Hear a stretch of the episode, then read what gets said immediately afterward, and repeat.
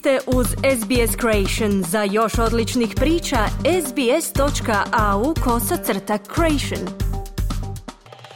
Slušate program radija SBS na hrvatskom jeziku. Ja sam Mirna Primorac.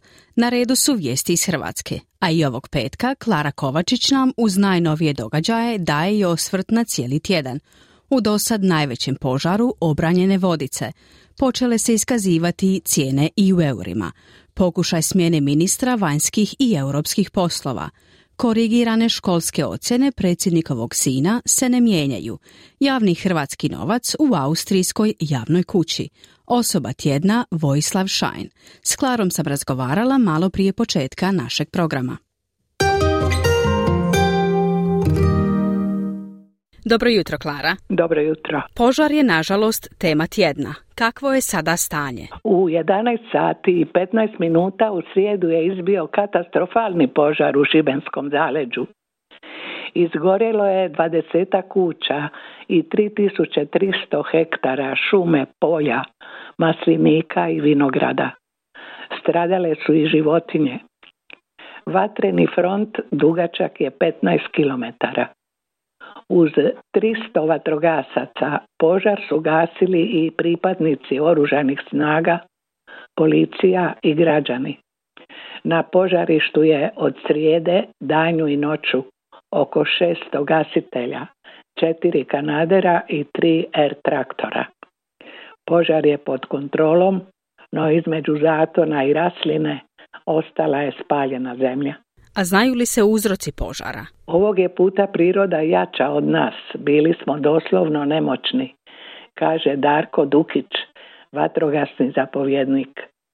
Tri i pol mjeseca sušnog razdoblja i jaki vjetrovi što su raspirivali vatru i premještali je velikom brzinom, učinili su svoje. Prerano je govoriti o uzrocima. Policijski očevid slijedi Tek onda zaključci o uzrocima borba sa stihijom još nije okončana. Čuva se požarište.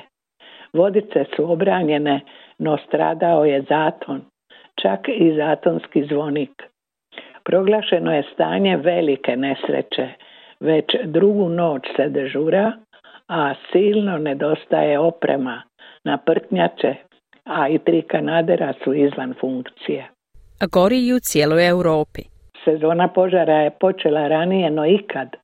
Do sad je već izgorjelo 343 tisuće hektara tla, također više no ikad u ovo vrijeme, a tako će biti opasno i zapaljivo sve do 21. kolovoza, kažu Europske stručne agencije, pri čemu se spominje i 12 kanadera i jedan helikopter. Europska flota za gašenje u kojoj su i dva hrvatska kanadera. Kako reagira vlada? Obećala je kupiti još dva kanadera i jasno pomoći sanirati štetu.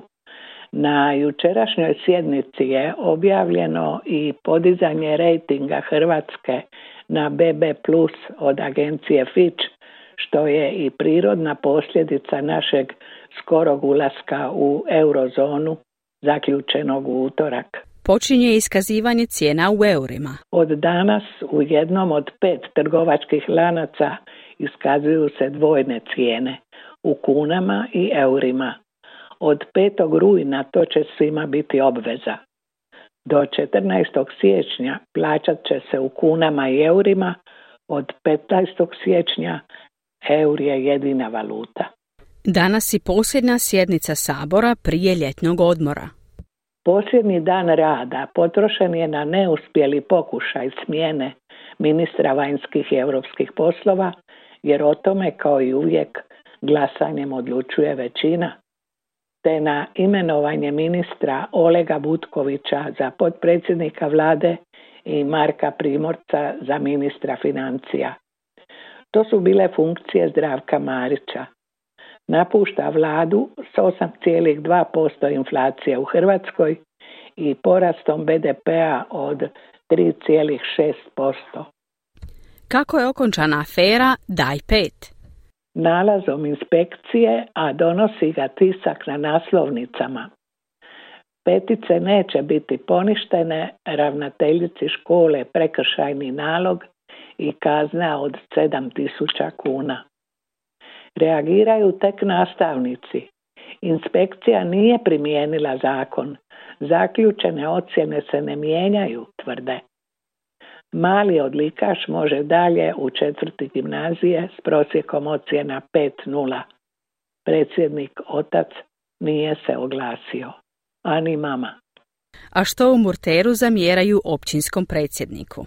Toni Turčinov, načelnik općine Murter Kornati, službenom je karticom na račun općine platio 1560 eura usluge u austrijskom bordelu u Klagenfurtu sredinom travnja 2019. Jučer je podnio ostavku na mjesto županijskog vijećnika Šibensko-Kninske županije. I to je Hrvatska. Tjedan u kojem smo više no ikad svjesni ne samo klimatskih promjena, već i krhkosti turističke sezone i potrebe ulaganja u obranu od elementarnih nepogoda.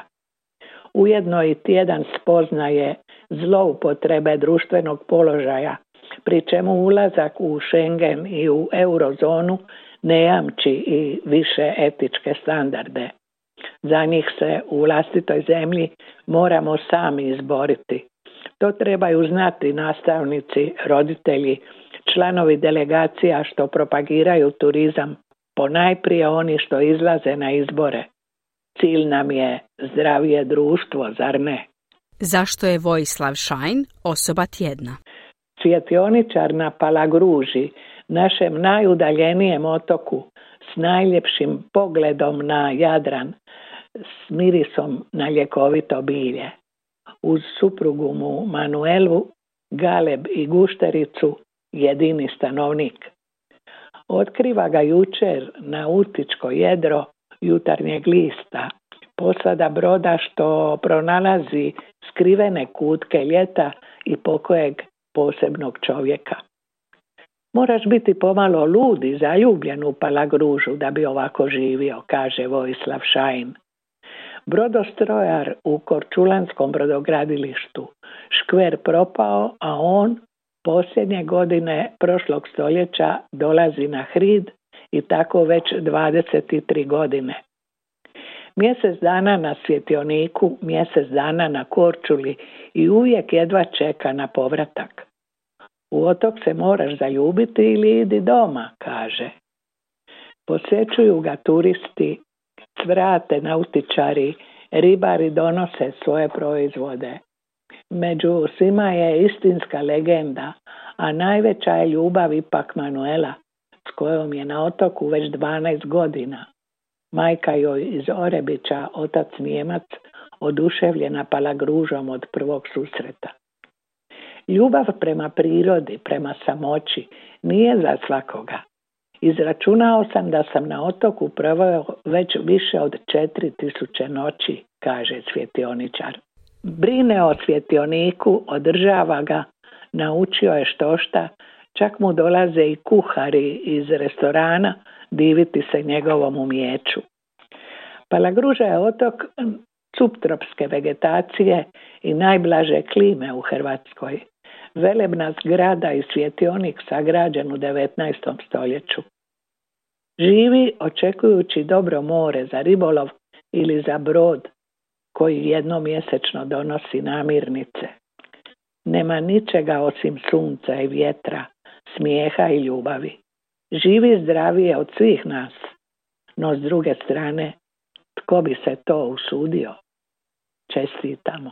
Klara, hvala i lijep pozdrav. Hvala vama. Želite čuti još ovakvih tema?